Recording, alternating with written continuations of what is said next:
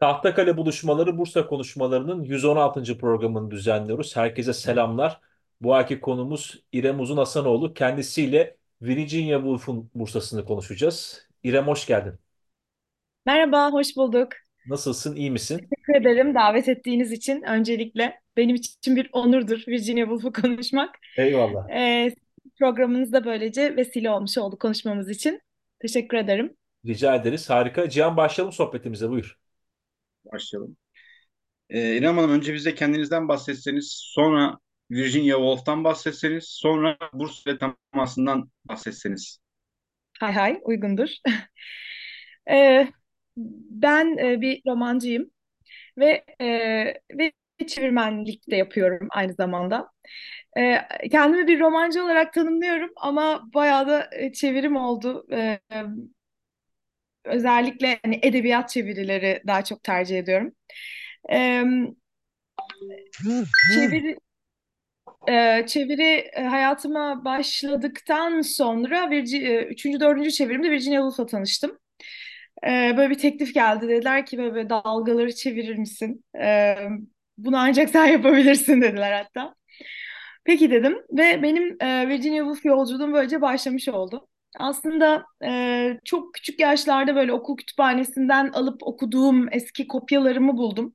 Ve hatta kendi kendime şey dedim yani acaba 17-18 yaşında ne anlamışım ben Woolf'u okuyup. Esas şimdi bu yaşlarda gerçekten bilinçli bir şekilde okuduğumda böyle derya deniz bir e, kadın çıktı karşıma. E, ve böyle bir yolculuğum başladı.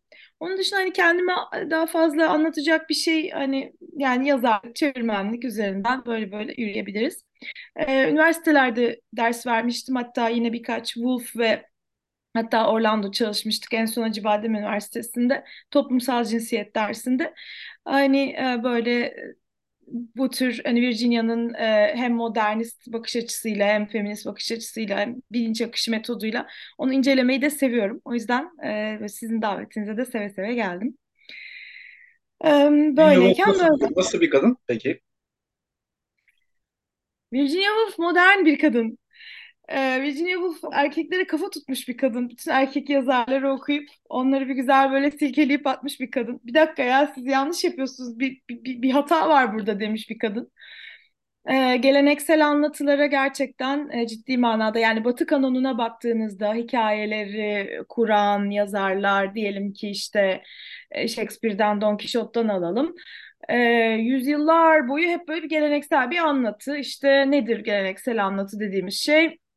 Hikaye başlar, işte bir yolculuğa çıkar. Ee, bir kahraman vardır, o kahraman mutlaka dönüşür. Badireler atlatır, e, çatışmalar yaşar. E, kahramanın yolculuğu dediğimiz şeydir. Giriş gelişme sonuçtur roman dediğimiz şey ve genelde de üçüncü tekil anlatıdır. E, Virginia Woolf burada diyor ki bir dakika burada bir hata var. Çünkü e, hayat böyle değil, bilinç böyle değil. E, başlangıç işte gelişme ve sonuç diye devam etmiyor. Bu, bu şekilde ilerlemiyor. Bir kere zihin sıçrayan ve zıplayan bir şey diyor. Yani böyle bir yerde sabit kalamaz e, ve e, oradan oraya sıçrar, oradan oraya sıçrar diyor. Ve bütün yazın stilini buna uygun bir şekilde değiştirip dönüştürüp kıran bir yazar. Yani ee, biraz tabii James Joyce'dan da hafif etkileniyor. Onu gerçi beğenmiyor, eleştiriyor günlüklerinde falan. Ama böyle bütün hani ex, eski filozofları, Shakespeare'leri falan hepsini de çok iyi bilen bir kadın. Ve bütün bu geleneksel anlatıyı orta yerinden kırmış bir kadın Virginia Woolf. Ee, sanrıları var, halüsinasyonları var. Ee, halüsinatif sesler duyuyor. Akıl sağlığı e, yani manik dönemleri var, depresif dönemleri var. Manik dönemlerinde ortaya çıkıyor, sosyalleşiyor. Depresif dönemlerinde kapanıyor, yazıyor, yazıyor, yazıyor. E, ve en sonunda da işte o meşhur hikaye biliyoruz hepimiz. İşte Oğuz Nehri'ne girip cebine taşları doldurup e, kendi canını kıymış ve arkasında da işte kız kardeşine ve kocası Leonard'a bir tane birer tane de mektup bırakıyor. E, ve bu şekilde de bir intihar söz konusu Virginia Woolf. Kısaca böyle bir kadın tabii ki bu kadarcık değil ama e, özetlersek e, işte Mrs. Dalloway, Dalgalar, e, Deniz Feneri, Orlando keza o da böyle çok e, şey bir kitap, e, edebiyatta bir çığır açan bir kitap. E, Böyle bir kadın Virginia Woolf. Sizin nasıl bir ilişkiniz var kendisiyle?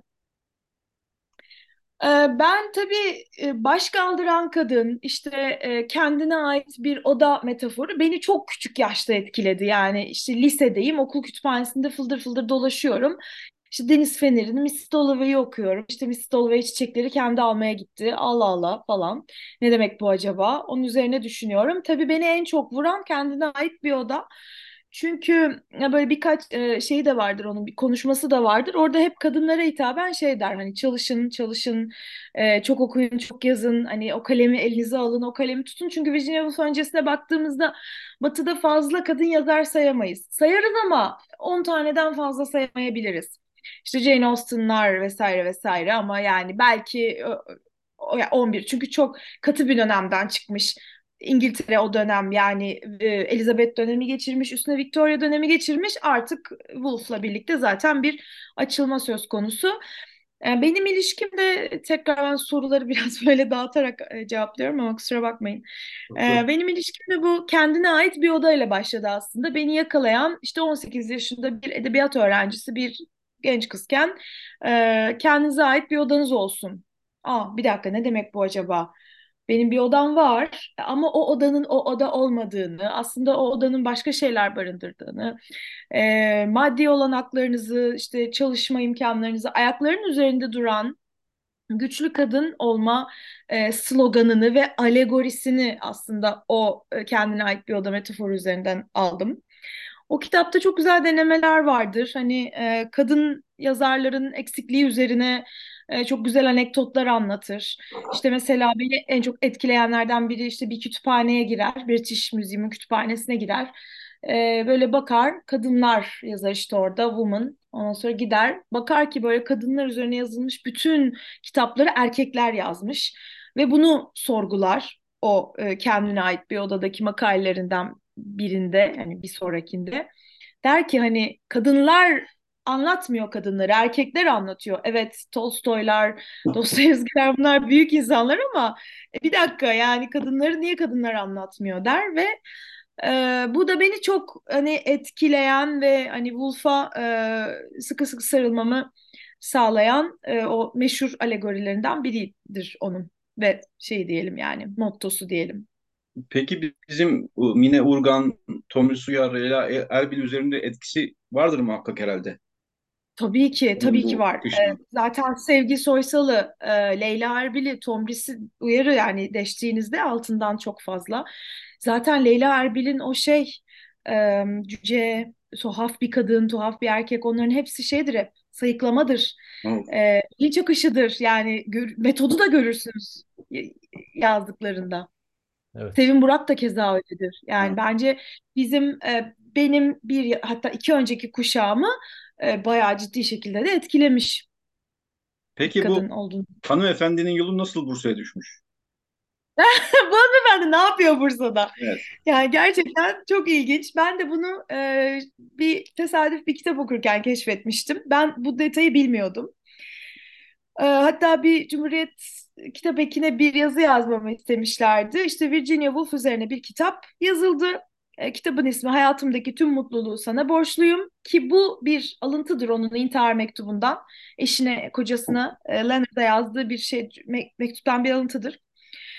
E, bu kitap üzerine şu kitap, e, bu kitap üzerine işte Virginia Woolf üzerine yazılmış bir kitap. Bunu okurken böyle küçük bir nok bir, bir anekdot olarak Bursa'yı gördüm. Nasıl yani? Şimdi Virginia Woolf'un İstanbul'a geldiğini biliyoruz. Orlando'nun İstanbul'da, Bursa'da evet gel e, geçtiğini biliyoruz. Hatta Virginia Woolf'un iki, iki kere iki kere Türkiye'yi ziyaret ettiğini biliyoruz. E, Woolf'un bu çok meşhur kadın sevgilisi Vita'nın e, kocasının e, burada büyükelçi olduğunu biliyoruz. Daha doğrusu yani Orta Doğu'da da bir yerlerde hani önce burada sonra Mısır mı şimdi tam yanlış olmasın. Yani bir gemi önce bir Orient Express sonra bir gemi böyle bir seyahatle buralara birkaç kere geldiğini biliyoruz. Hatta ben hep kendi kendime şey soruyordum ya bu kadın acaba mesela Halide Edip'le tanışmış mıdır geldiğinde falan diye böyle kendi kendime çok soruyordum. Ee, bunları böyle araştırırken ve bu kitabı okurken şöyle ilginç bir anekdotla karşılaştım. Ee, 1911'de şimdi şöyle bir mesele var. 1911'de Virginia Woolf daha 24 yaşında. Yani daha henüz bir şeyi yok. Yayınladığı bir şey yok ve em, kocasıyla da evlenmemiş. Yani Leonard e, Türkiye'de bir seyahate geliyor. Kız kardeşi. Ee, kız kardeşinin çok ciddi sorunlu bir evliliği var. Bir de bir kız arkadaşı ve yanında böyle birkaç kişi daha İstanbul'a geliyorlar. Ee, ve dönüyor. Dönüşte 1912'de eşiyle evleniyor. Zaten evlendikten sonra Leonard ona bir yayın evi kuruyor ve yayın evi kurduktan sonra Woolf'un artık kitapları yayınlanmaya başlıyor ve zaten böyle e, makine gibi yazan bir kadın. Şimdi şurada ilginç bir şey var. Ee, diyor ki Türkiye'ye çıktıkları seyahat sırasında e, kardeşinin e, düşük yaptığından bahsediyor. E, ve bu tam da Bursa'ya denk geliyor. Çok ilginç. Seyahat boyunca onunla yakından ilgilenen ve yanı başından ayrılmayan, e, dı dı dı dı teşvik eden Roger Fry'dan bahsediyor. Döndüklerinde işte e, kız kardeşiyle sevgili olduğunu anlatıyor. E, şöyle bir anekdot. Tuhaftır ki Virginia Mayıs 1911'de e, kardeşi e, çok özür dilerim. Arkadaşı Violet'e yaz, yazdığı üzere tek başına dönemeyecek kadar hasta kız kardeşinin yanına gitmek için katıldığı bu yolculuk bir tür kısır döngüyü de bitirmiş gibidir. Nedir o kısır döngü?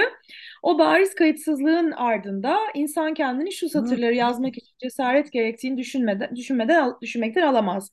Doğudaki maceralarımızdan bahsedildiğini duydun mu? Mesela İstanbul'a bir gün uzaklıktaki Bursa'da e, kardeşim düşük yapmayı becerdi. Yanına gitmek için yola çıktım. Ve onu etrafı erkeklerle çevrili, yanında doktor niyetine bir eczacıyla buldum. E, sedye ile ta İstanbul'a kadar taşımak zorunda kaldık. Sedye ile Bursa'dan İstanbul'a. Virginia Woolf. Gerçekten çok ilginç bir anekdot bence. Or oradan da Doğu Ekspresi ile eve döndük. Beş yıldır olan bitenin şimdiye kadarki en tuhaf parodisi buydu diyor. Yani aldatılmalar, sadakatsizlikler, hamilelikler, düşükler, ilişkiler, böyle sorunlar, çalkantılar derken sanki böyle kalem burada kırılıyor. Virginia Orient Express'e biniyor. Bursa'dan işte bir şekilde dönüyor ve döndükten sonra da hayatı zaten komple değişiyor. Yani Bursa sanki böyle bir dönüm noktası oluyor gibi anlatıyor. Beş senenin e, en tuhaf parodisi buydu diyor Bursa ile alakalı. Peki Orlando'da nasıl anıyor Bursa'yı? Şimdi Orlando biraz değişik. Orlando'da aslında İstanbul e, biraz daha ön planda. Bursa'yı biraz daha farklı ele alıyor. E, gerçek Bursa değil gibi ele alıyor. Şimdi Orlando şöyle bir kitap. Önce onu anlatalım. E, masal gibi bir şey aslında. Çünkü Orlando karakteri 400 yaşına kadar yaşıyor. Yani 4 asır. Şimdi bu zaten çok imkansız bir şey. Ee, Birçok şeyle dalga geçiyor. Her dönemle işte Elizabeth döneminden alıyor. Onunla dalga geçiyor, bununla dalga geçiyor. Bir şey, bir şey, bir şey. Ee, ve esas romanın ana konusu Orlando'nun cinsiyet değiştirmesi. Yani Orlando androjini kavramını ilk insanların hani bulduğu, kullandığı, kuram kuram bir kuram olarak kullanmaya başladığı işte androjini yani hem kadın hem erkek. Kim bu? Orlando'nun ta kendisi. Orlando bir erkek olarak doğuyor 30 yaşında İstanbul'a büyükelçi olarak geliyor ve ne hikmettir ki İstanbul'da 7 gün uykuya dalarak e, bir cinsiyet değişimi gerçekleşiyor. 7 günün sonunda uyandığında Orlando artık kadın oluyor. Şimdi bu romanın bir kırılma anı, dönüşüm anı. Yani kadın e, çok özür dilerim. Erkek. Erkek olarak başladığı hayatını 30 yaşında İstanbul'da çat diye bir dönüşüm. Bir kere zaten İstanbul bence bu anlamda da önemli. Yani Bursa'ya gelmeden evvel. Çünkü bence İstanbul ben e, benim yorumlamam Doğu Batı e, köprü Anadolu Asya hani böyle düşünürsek orada bir köprü görevi görüyor. Yani onun kadınlığıyla ve erkekliği arasında bir e, İstanbul bir sanki sal bir köprü. böyle yorumluyorum. Ardından uyanıyor e, uyanır uyanmaz bir adamın, bir çingenenin peşine takılarak e, at mı, katır mı, eşek mi böyle bir şeyin üzerinde Bursa'ya yola çıkıyor. Ve bu burası gittiği yer bir e, dağlık bir yer. Bir Eşeğin çingene sırtında. eşek tamam özür dilerim. E, bir çingene obası. Evet. Şimdi burada da yine şöyle yorumlar, biz e, derste öğrencilerimle de bu tür yorumlar yapıyorduk. Adamın, e, şimdi bence Virginia Woolf'un aklını çelen en önemli şey burada e, köçekler. Çünkü aklını çelen, adamın peşine takılmasını sağlayan bir köçekler nedir? E, kadın Er- kıyafeti giymiş kadın erkek. kıyafeti giymiş erkek. Çift cinsiyeti bir anda barındırıyor tek vücudunda gibi gibi. Bence barındırıyor ve zaten Virginia Woolf o yüzden bu köçeği çok fazla kullanıyor burada. İkincisi de e, o birlikte yola çıktığı adamın şalvar giyiyor olması. Şalvardan çok etkileniyor Virginia Woolf. Zaten Orlando e, daki ana temalardan biri kıyafetlerdir. Çünkü Orlando erkek olarak o pantolonu giyiyor. İlk Orlando'nun aşık olduğu bir Bruce prensesi var. O prenses pantolon giyiyor. Bu çok önemli bir detay. İşte daha sonra e, Bursa'dan döndüğünde kendi ülkesine etekler, kabarık etekler giymeye başlayacak. Çünkü Hani erkeksen pantolon, kadınsan e, etek giymek zorundasın. Hele bir de zaten Victoria döneminin kabarık etekleri meselesine e, Virginia Woolf takık. Yani elbise mi seni cinsiyetini belirleyecek diyor hani sen içinde neysen olsun aslında burada neysen olsun gibi bir kavramla. Şimdi haliyle bu Bursa'da gördüğü şalvar olayı çok etkiliyor onu. E, kadınların da erkeklerin de şalvar giydiğini görüyor. E, haliyle o çok ilgisini çekiyor. O yine çok o çift cinsiyetliliği ona e, veren bir kıyafet, bir nesne diyelim. Orada ona bir takılıyor. O zaman İrem bu senin hani alıntıladığın hayatımın son 5 yılın parodisi diye andığı yer aslında Woolf'un zihninde o imgelem dünyasında çok e, yer işgal ediyor Bursa'da gördüğü sahneler. Ondan sonra hayatının diğer safhatında hep o arkadaki gördüğü şehirdeki şey, imajları kullanacak gibi bir şey çıkıyor ortaya yani. Kesinlikle, kesinlikle öyle. Yani biz çok az şey biliyoruz. Hani etrafı erkeklerle çevriliydi. Doktor diye bir eczacı vardı. Hı? Hani bu kadar biliyoruz Bursa'da yaşadıklarına dair. Ama her ne gördüyse muhayyilesinde ve bakın 1911'de Bursa'ya geliyor. Orlando romanı 1928 olmalı. Arada çok zaman var daha. Arada not almış mıyım diye bir kontrol edeyim dedim. Evet, 1928. 18. Yani arada bayağı zaman var fakat o muhayyilesindeki o Bursa'yı korumuş. Fakat tabii şöyle e, minik maddi hatalar da var. Yani bir yere çıkıyor Bursa'nın böyle dağlık bir yerine geliyor. Bakıyor Yunanistan'ı görüyor, Akropolis'i görüyor falan. Tabii burada maddi hata olmaya da bilir, şu da olabilir. Yani Zaten Orlando 400 yaşında bir adam yani hani nasıl bir gerçeklikten bahsediyoruz? Bir şey söyleyeyim o zaman. Meta bir şey. Şimdi bu Orlando, Orlando'yu ben de okuduğumda ben bilmiyordum içinde Bursa geçtiğini. Gerçekten çok şaşırmıştım ben de. Tesadüf acaba dedim hep bir Bursa'yı görüyorum zihnim mi beni orada oyun oynuyor falan diye. Üçüncü bölümündeydi. O mesela işte benim annemin mahallesi Hamza Bey, Muradiye Hamza Bey orada doğmuşlar. Onun bir üst evet mahallesi Demirkapı Mahallesi. Yani e, Ç- şeyde Çingene Mahallesi olarak da geçer yerel şeyde ağızda. Cihan da evet bilir orayı. Hatta bir Demirkapı Kilisesi vardır. Bu Bulgar papazların da sıklıkla oraya defnedildiği papaz efendilerin uyuduğu. Şimdi atıl bir durumda. Or, ben benim bu benim şu an bu da benim kendi yorumum. Orlando'nun muhtemelen gördüğü yerleşik çingenelerin ve aynı zamanda dağla e, irtibat Evet, kurduğu çıkıyor. Bu- Burada ırmaklar diyor. Ben de sana onu soracaktım. Irmaklar o, diyor, dağlar evet diyor. o tam Tamam. aslında topografyayı Irmak, yer şey Demirkapı. Çünkü ırmakta oradan işte tamam. Cilimboz Deresi falan akacak. Benim anladığım Orlando'yu okuduğumda benim aklıma gelen sahne hani biraz Bursalı kartımı kullanayım. Demirkapı yöresi olduğu. Herhalde Cihan da bana burada katılır. Hala bugün işte e, şeylerin Roman vatandaşların diyelim yaşadığı alan orası. Hala yaşanan bir yer. Orası şey değil. E, o Wolf'un kurmacası değil yani gerçekten gördüğü bir yer. Hatta bak şöyle diyor ben onu da çizmişim altını. Sana biraz es vereyim. Alt şeyi okuyayım. Ee, bir çingene beklemekteydi. Başka bir eşeği de yularından tutuyordu. Orlando bacağını eşeğin üzerinden aşırdı. Böylece İngiltere'nin Osmanlı Evet, Devleti'ndeki büyükelçisi sıska bir köpeğin eşliğinde eşek sırtında yanında bir çingeneyle İstanbul'dan ayrıldı. Şimdi Bursa'ya geliyor. evet, Günlerce, gecelerce gittiler. evet, Kimi insanların eliyle, kimi doğanın kucağında Orlando'nun hepsinde cesaretini kanıtladığı çeşitli serüvenler yaşadılar. Biraz burası Evliya Çelebi'ye benziyor bu arada. Bir hafta içinde Bursa'nın dışındaki tepelik bölgeye ulaştılar. O zamanlar Evet. Çingeneler çadırlarını işte o tepede kurarlardı diyor. İşte galiba Demir Kapı değil mi Cihan? Çok benziyor. Muhtemelen öyle görünüyor. Evet. Şehrin dışı o zamanki şehri düşün. İşte set başına Evet. Tahtakale'yi düşün şehrin dışı ve böyle böyle şey yapıyor. Ee, burada Tepelik bölge. evet tepelik tam da o tarif ettiği yer. Bir sonraki sayfada çingeneler çayır çayır dolaşıyordu.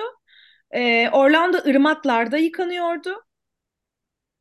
Doğru. Ee, demek ki ırmak var. Orlando keçileri sağıyordu. Çalı Evet. çırpı topluyordu. Ara sıra tavuk yumurtası çalıyordu. Evet. Ee, keçi derisine su koyup içiyordu. Doğru. Rüstem'in piposu var, inek gübresi var. Sigara içiyorlar. Güzel güzel. Bir de orada bir şiir muhabbeti yapıyorlar. Bence bunlar tam Bursalı bu karakterler. Aha. Orada şey yapıyor. Or- Orlando'ya böyle bir şiirle alakalı. Hani sen bilmezsin bak bu şiir böyle yazılır gibi çok şey yapıyor. Daha sonra Woolf'un çok Evet, büyük şiirleri var. Acaba diyorum o da oradaki sahnelerden aşırı bir hikaye mi diye de hep ben okurken aklıma geldi. olabilir. Sonra diyor ki yavaş yavaş Orlando kendisiyle Çingeneler arasında bir fark olduğunu hissetmeye başladı. Evlenip ölene Evet. kadar onların arasında kalamayacağını Şimdi anladı. Çok kafası özür dilerim. Es vereceğim.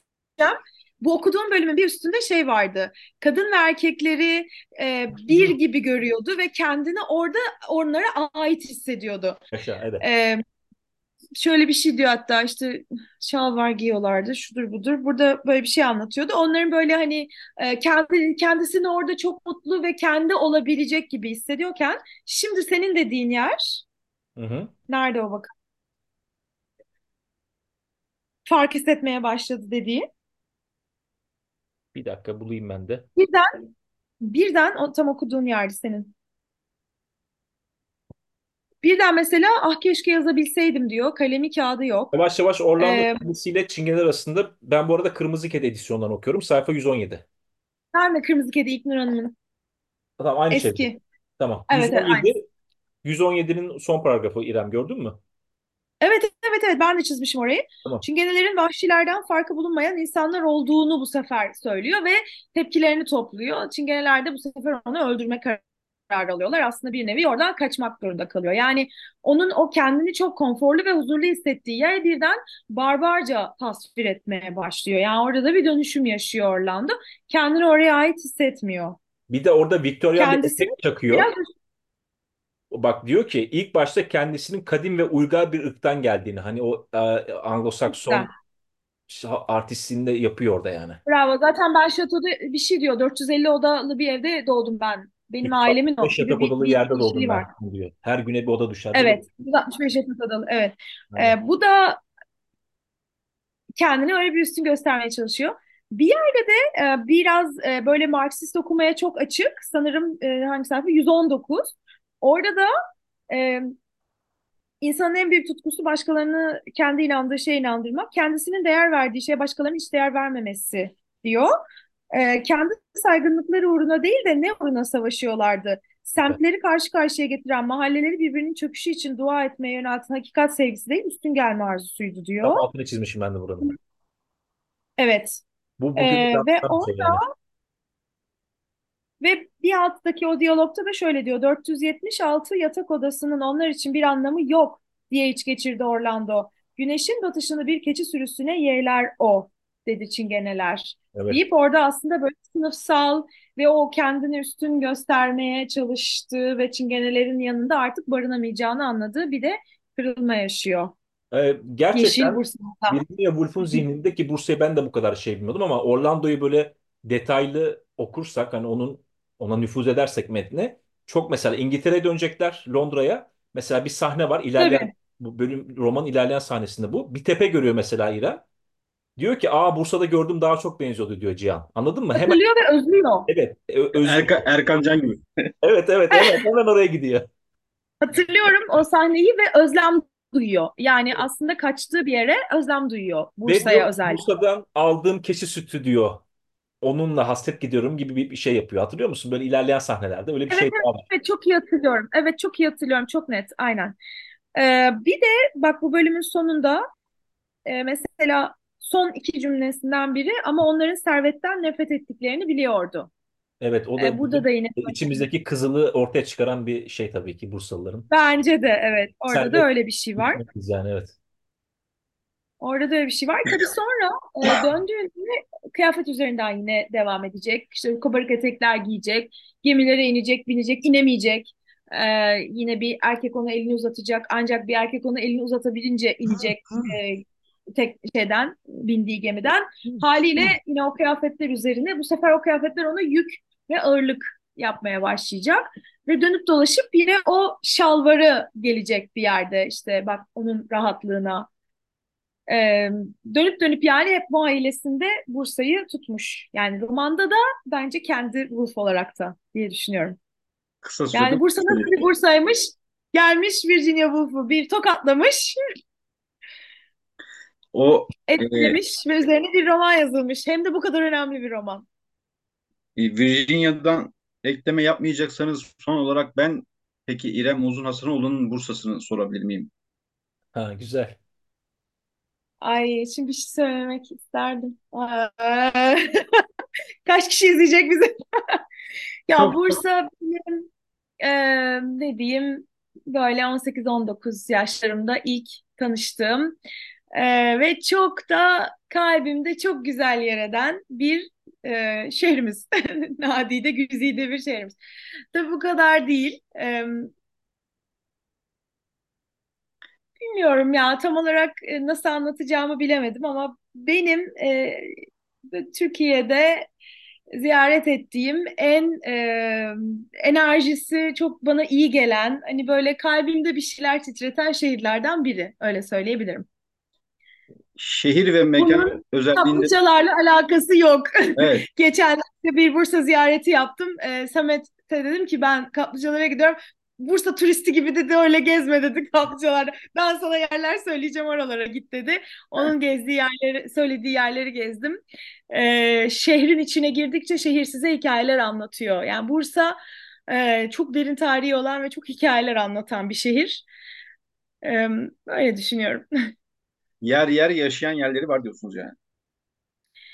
Var bir de hani çok e, şey e, kuvvetli bir geleneğin üzerinde oturuyor. Yani bir Osmanlı kurulmuş orada düşünsenize bütün padişahlar, şehzadeler hep böyle bir Bursa üzerinden e, İstanbul yokken Bursa varmış aslında düşünürsek. Evet. Ya ben şimdi ne söylesem e, Samet'in yanında şimdi ayıp olacak. Esas o yani Bursa uzmanı. Evet. Ama benim Bursa'm e, kültürel mirası çok yüksek. Böyle e, bana çok güzel enerjiler veren, ruhuma işleyen, bana güzel hikayeler anlatan bir Bursa diyebilirim. Var mı eklemek istediğiniz bir şey? Aklınıza gelen, unuttuğunuz. E, benim Evet evet. yani Wolf'la alakalı aslında aşağı yukarı e, bu kadar. Ben yetersiz e, araştırıldığını düşünüyorum. Yani bütün akademik şeyleri tarıyorsunuz. Hep işte Orlando'nun çift cinsiyeti çıkıyor. Aslında e, İstanbul ve Bursa yani Türkiye'de de pek çalışılmamış akademide bu. Yani çok önemli bir şey. Bu kadının zaten kaç tane eseri var ki? En önemlilerinden birinde e, ve bu kadar önemli bir kırılma anı İstanbul'da ve Bursa'da oluyor. E, keşke akademide çalışılsa diye düşünüyorum. Bu sadece mekan ve e, şey cinsiyet özelinde tabii. Evet. Umarız yaparlar. Bursa'da bir bağlantı kurarlarsa seviniriz. Öyle diyelim, umalım, evet. Eyvallah. Biz teşekkür ederiz verdiğiniz için. Ay ben teşekkür ederim. Tabii kısa oldu ama umarım Evet. faydalı olmuştur. Umarım Dolu dolu bir yarım saat oldu. Evet. Evet. peki. Yani ilk defa konuşuldu herhalde Wolf'un Bursa'sı. O yüzden muhtemelen akademide kim çalışacak Evet. bize de bir atıf yapar İrem. Aynen. Nasıl? İlk defa dedim çalışıldı. Bize de dedim atıf yaparlar bu programa. Eğer Wolf'un Bursa'sı çalışılacaksa. Evet, tabii. Kaynak bırakıyoruz. Dijital Evet. bir kaynak bırakıyoruz çalışacak olanlara diyelim. Aynen. Evet. O zaman hem size hem dinleyenlerimize iyi akşamlar dileyelim. Hoşçakalın. İyi akşamlar, hoşça kalın. Çok teşekkür ederim konuk ettiğiniz için tekrar. Eyvallah. İyi akşamlar.